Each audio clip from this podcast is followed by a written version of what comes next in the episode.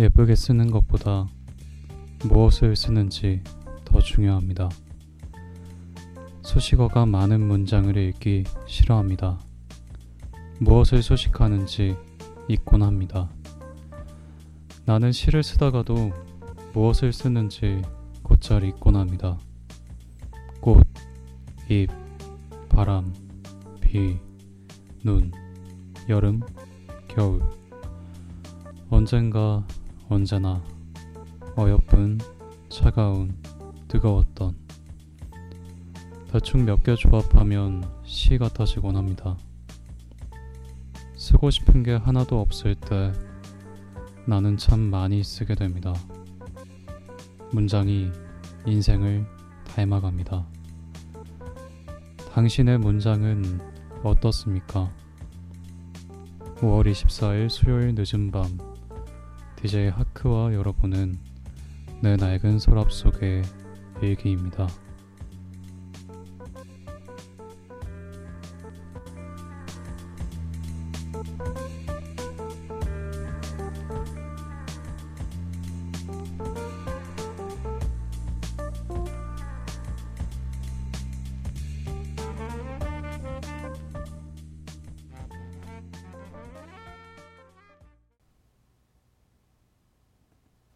아프고 외로운 게 자연스러운 거래. 시간이 흐르는 것만큼. 그래서 반짝 찾아오는 행복이 더 소중하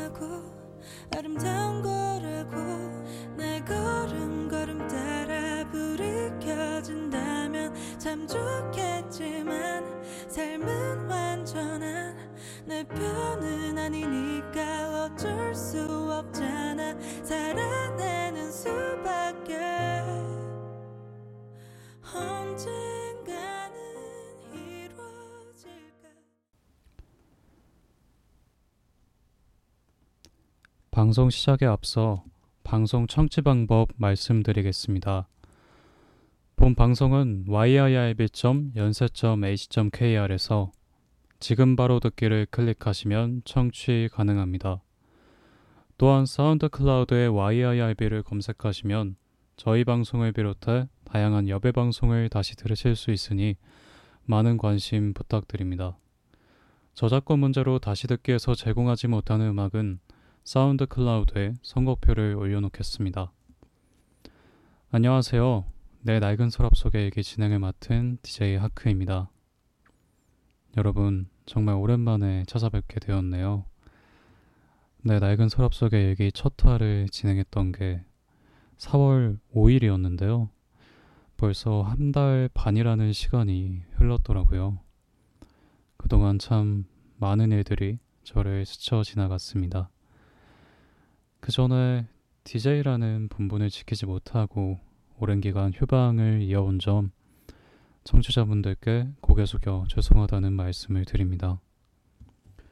그래도 변명의 말씀을 조금 드려보자면 그동안 마음의 여유가 없었던 것 같아요. 취준이라는 게 참 쉽지 않더라고요.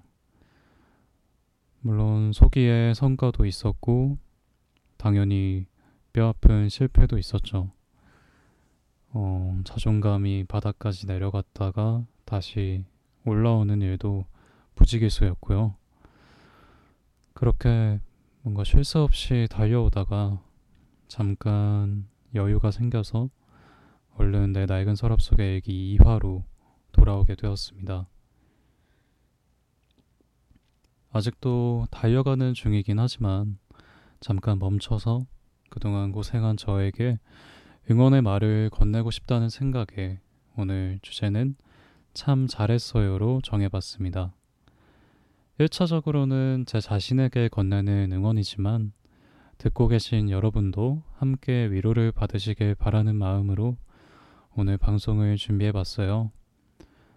요즘 들어서 음, 한 가지 느끼는 게 있다면 아무런 조건 없이 오롯이 나를 응원해 주는 이들이 내 곁에 이렇게 많았구나 하는 거예요.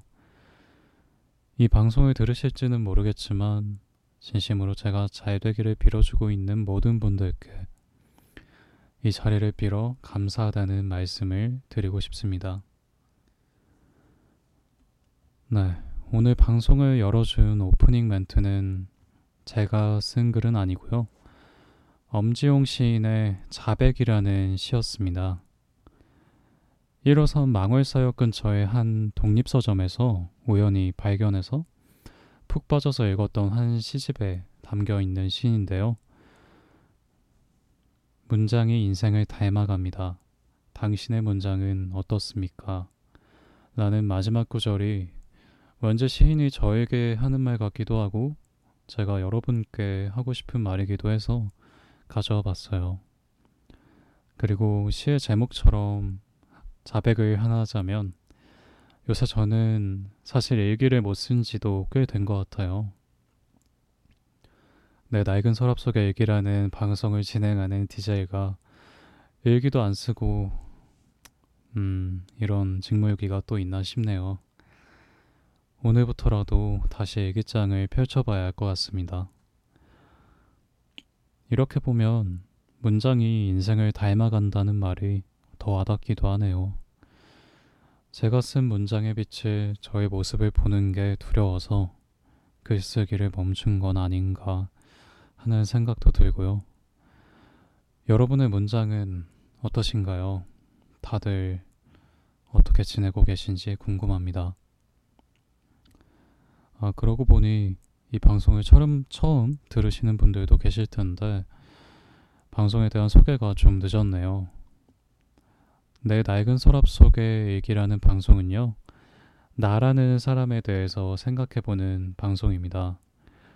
제가 어릴 적 썼던 일기장에서 매주 주제에 맞는 일기를 가져와서 여러분과 함께 나눠보고 각자의 어린 시절의 나를 떠올려보는 그런 시간을 가져보려고 해요.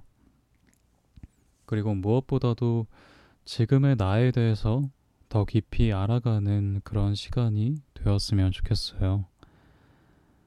사실 처음에 이 방송을 기획할 때도 그랬고, 지금 생각해도 너무나 개인적인 방송이지 않나 하는 생각이 드는데요. 제 어릴 적 이야기, 그리고 지금의 저에 대한 이야기를 들으시면서 그러면 나는 어떠한 사람이었지? 지금은 어떻게 살고 있지? 하는 물음에 답해보는 시간이 되시기를 바래요. 제 얘기만 주저리 주저리 늘어놓는 게 아니라 여러분의 이야기에도 항상 귀를 기울이고 있을 테니까요. 채팅창을 통해서 함께 소통하는 그런 방송이 되었으면 좋겠어요. 네, 서른이 너무 길었네요. 오랜만에 돌아와서 하고 싶은 얘기가 많이 쌓인 것 같은데 이제 본격적으로 방송을 시작해 보려고 합니다. 원래는 1부 내 낡은 서랍 속의 얘기, 2부 내 낡은 서랍 속의 사연으로 나눠서 진행하는 방송인데요. 하지만 오늘은 제가 미처 사연을 받지 못해서 1부만으로 진행해 보려고 합니다. 1부 내 낡은 서랍 속의 일기에서는요, 어릴 적 하크가 쓴 일기를 같이 읽어보고 저라는 사람에 대한 얘기, 그리고 여러분에 대한 얘기를 나눠볼 예정입니다. 그러면 노래 한 곡 듣고 참 잘했어요 라는 주제에 맞춰서 선정한 오늘의 첫 번째 얘기까지 읽어보고 돌아오겠습니다.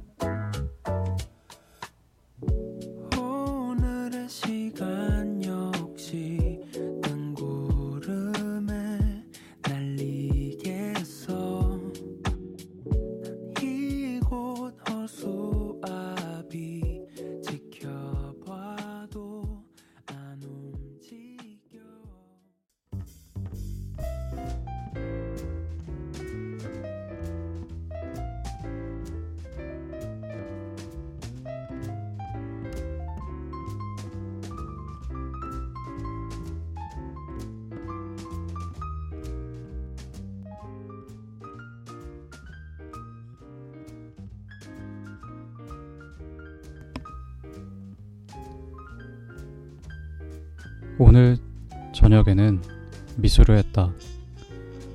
오늘은 동물원을 그렸다. 사자와 코끼리 두 마리밖에 안 그렸는데 너무 좁아서 사람을 두 명밖에 못 그렸다. 나는 엄마가 그림을 보시고 성의 없다고 하실까봐 정성을 다했다. 엄마가 보시고는 잘했다 라는 말이 나오셨다. 나는 정말 너무 기분이 좋았다. 다음부터도 계속 잘 그려서 내 꿈 화가를 이룰 것이다. 끝.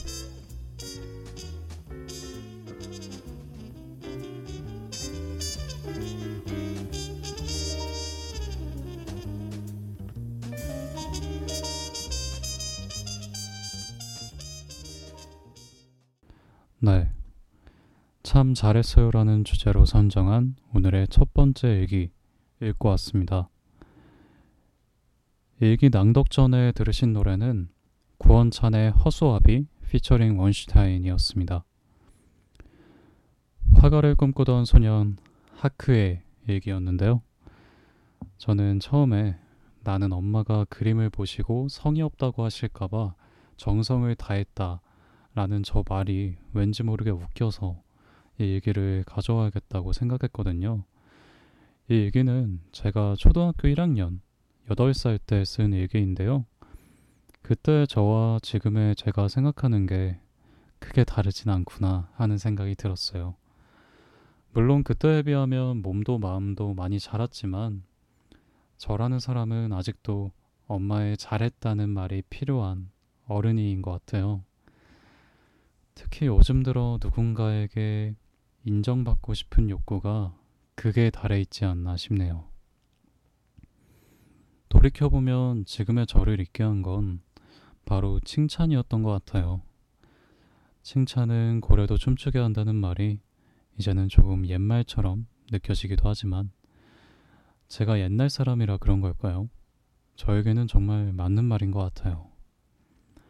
너는 어쩜 그리 얌전하니?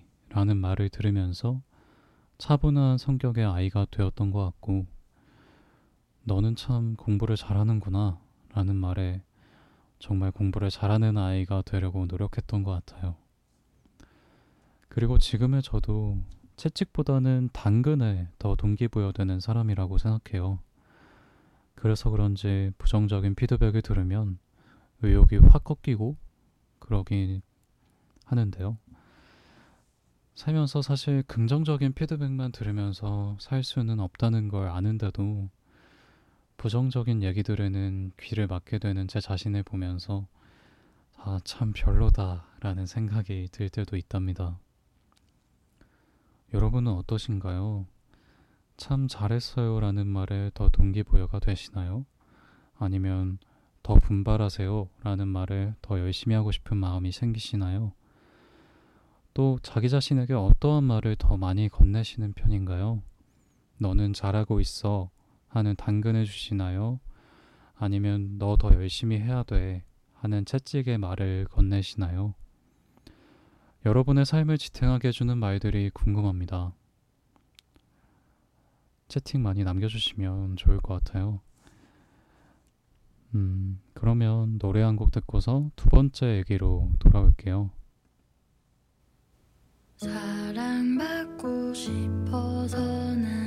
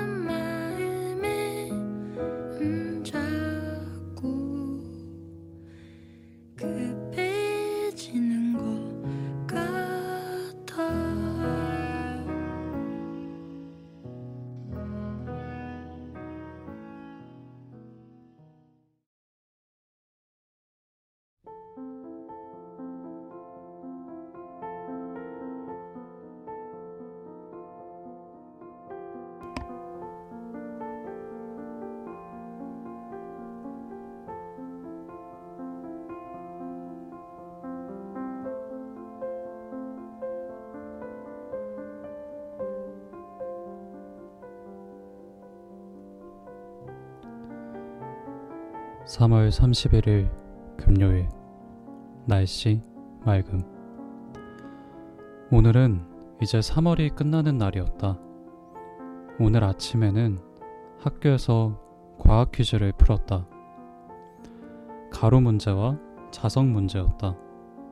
나는 다 맞았다. 이건 골든벨 형식이었다. 내 점수는 15점이다. 나도 감탄했다. 내 실력이 이 정도인지. 그래서 한번 지어봤다. 시를 말이다. 내 실력. 내 실력은 대단하다. 감탄할 정도로.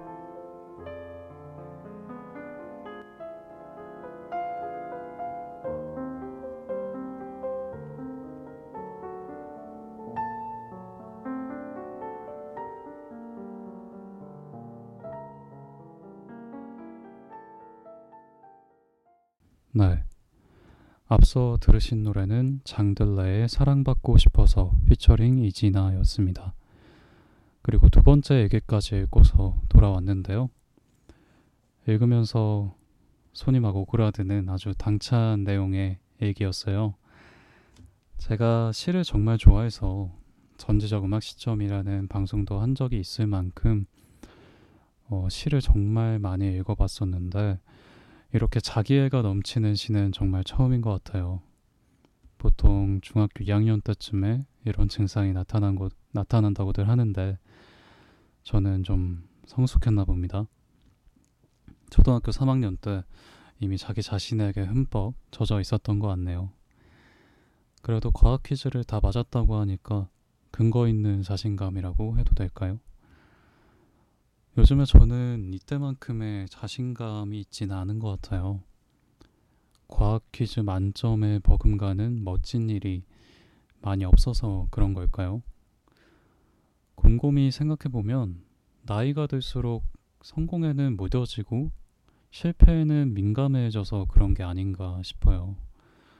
어릴 때는 작은 성공에도 시까지 한 편 지어가면서 자화자찬을 했던 것 같은데 지금의 저는 작은 실패에도 크게 자책하는 어른이 되었어요.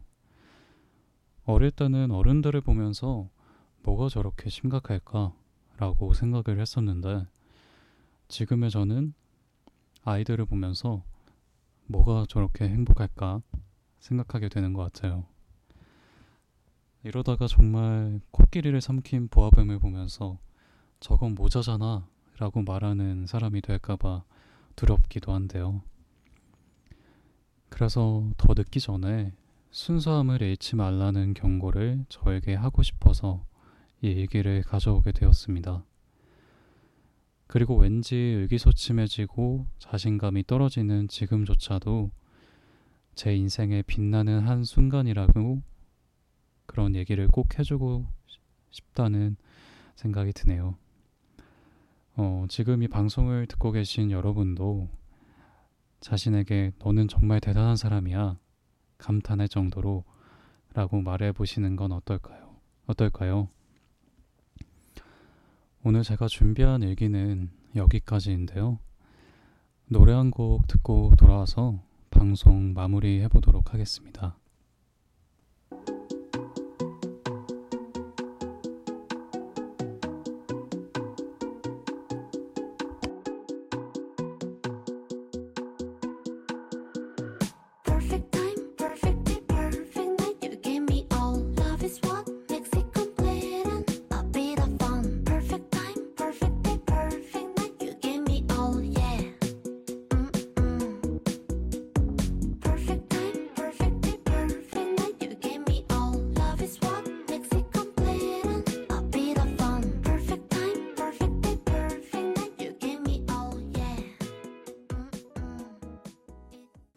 네. 민소의 Perfect 듣고 왔습니다. 네, 이제 방송을 마무리해야 될 시간인데요. 아, 사실 오늘 너무 오랜만에 하는 방송이라서 왠지 더 떨리기도 하고, 음, 준비를 한다고 했는데 막상 방송을 어떻게 하는지도 막 생각이 안 나서 처음 학 30분 동안은 진짜 막 헤맸던 것 같은데요. 어, 다들 잘 어떻게 잘 들으셨는지 모르겠습니다. 어, 사실 아무도 안 들어오시더라도 혼자서 열심히 떠들어야겠다 생각하면서 방송 시작했는데 그래도 찾아주시는 분들이 있어서 너무 감사한 마음으로 더 열심히 떠들었던 것 같습니다. 어, 사연을 미리 받지 못한 관계로 2부를 할 수 없어서 이렇게 1부만 진행하고 마무리를 하게 되어서 아쉽지만 어, 이번 방송이 마지막은 아니니까요. 다음에 꼭 다양한 분들의 이야기와 함께 다시 돌아올 수 있도록 하겠습니다. 네. 그리고 너무 오랫동안 방송을 쉬었더니 방송을 어떻게 진행하는지도 잘 생각이 안 나서 참 애를 먹었는데 어, 너무 오래 쉬지 않도록 해야 될 것 같아요. 다음에는 꼭 금방금방 어, 3화, 4화, 5화 이렇게 돌아올 수 있도록 하겠습니다. 네, 오늘 끝까지 함께 해주신 모든 분들 정말 감사드리고요. 마지막 곡으로는 하현상의 등대 들으면서 저희는 3화에서 다시 뵙도록 하겠습니다. 내 낡은 서랍 속의 일기 오늘은 여기서 닫아봅니다. 다시 펼쳐볼 그날에 우리 다시 만나요. 제자리에 서성이며 나만